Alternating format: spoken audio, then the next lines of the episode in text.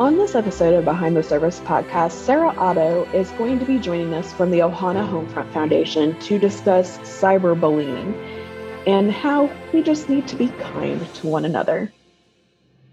Hello, my name is Sarah Otto, and I am the president and co founder of the Ohana Homefront Foundation. I want to take this time to talk to you about a very serious subject that is not spoken about very much in the adult world. So, I would like to talk about adult cyberbullying. Did you know that it's more common than you think? How common is it? Well, the answer is simple. The internet can be a cesspool of trolls and haters of all ages.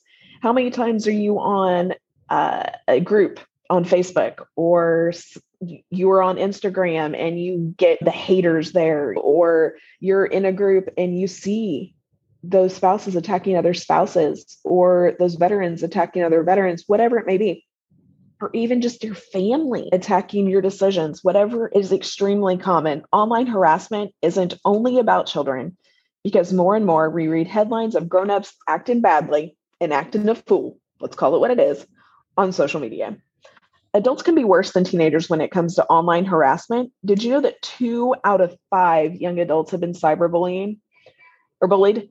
Young adults 18 to 25 experience the highest levels of cyberbullying, while substantial lifetime cyberbullying by older age groups, including those 26 to 35, which is our pretty good group of our military and our dependents when it comes to spouses.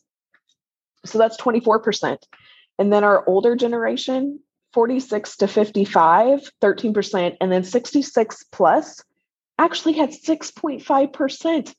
You would think that us as adults, we should know better. What's more troubling than witnessing hate in cyberspace is realizing that it's being done by people that should know better. We need to know better. How many times were you ever told as a child, if you don't have anything nice to say, don't say anything at all? Or have you been guilty of telling your kids that? But then you go online. I mean, watch what you say. And I, I have three adult children now. But whenever they started getting into online, Facebook, whatever it is, I was told them, remember, that's there forever.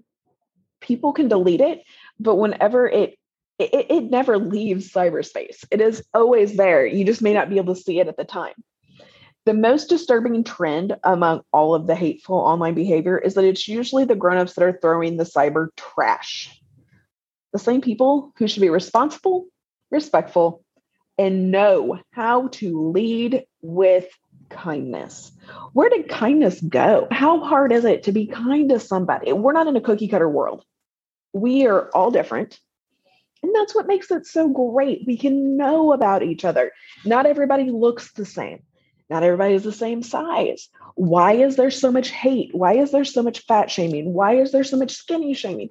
Nobody's perfect. And the problem is that some people believe that everybody should be perfect. So let's think about three ways to survive a cyberbullying. It's going to happen if you spend any time on any sort of social media. There will be times. Cyberbullying is human behavior, but sadly, we will probably never be able to get rid of it 100%.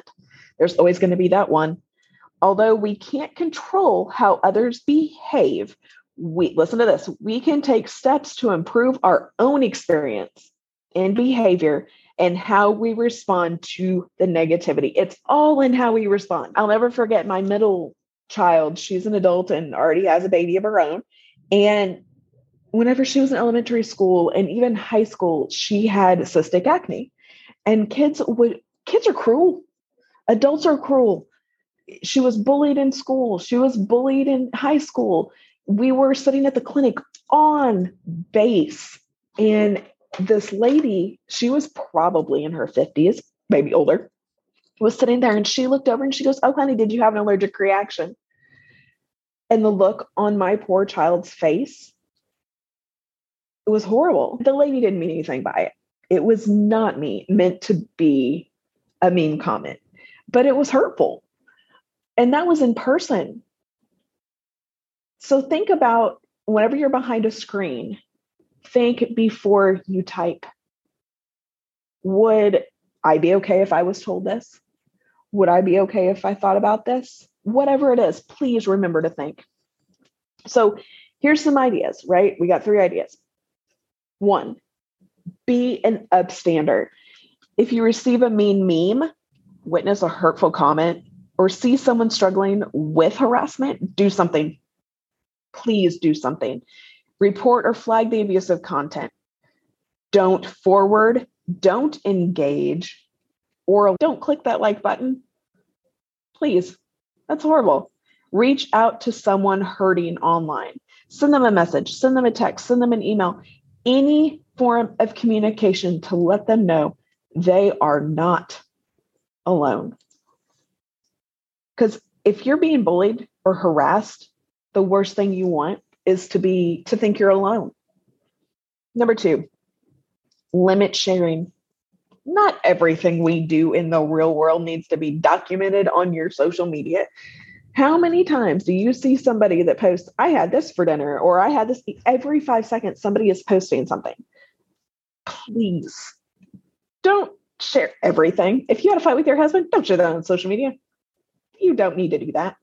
Emotional sharing, if we're arguing with our partner, here we go, or having a meltdown with your team, social media is not the place to vent your personal laundry. Keep that laundry in your laundry room. What may start out as helpful advice can quickly turn into hurt.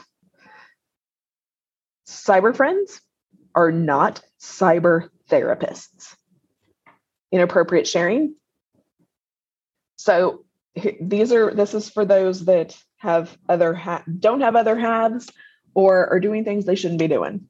Sexting is considered the new flirting, unfortunately, and many adults engage in this type of behavior. However, please know that what goes online could go public and it could be shared at any point in time. You may think that you're sending something to a boyfriend, girlfriend, whatever it may be, but that picture, that message can be screenshot and shared anywhere. Remember that. Know your audience. Before you share your content, who is your audience? Family, friends, work colleagues, cyber acquaintances. As we approach things, be aware of where you're posting and prepared, be prepared for the consequences if were to happen. So, third thing, know when it's time to take a digital break. It's totally okay to check out from social media. Take some time to enjoy people face to face. Sometimes that will help you have more empathy for those online. Sometimes people go online to get attention because they're not getting it in person, or they just want attention. That's what they crave. Sometimes you just don't need to give it to them.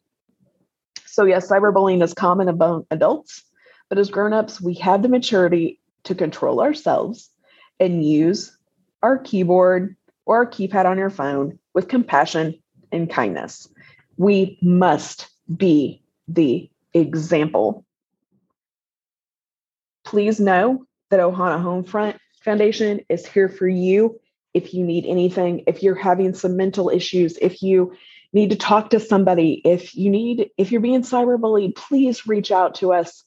Uh, you can find us at ohanahomefront.org. We're on Facebook, Instagram, LinkedIn, Twitter, we're everywhere. Please find us, use us you can reach out to our counseling director at counseling director at ohanahomefront.org. Nicole Pingle is our counseling director, and she will be happy to talk with you and give you some points to get through the cyberbullying or just get through life.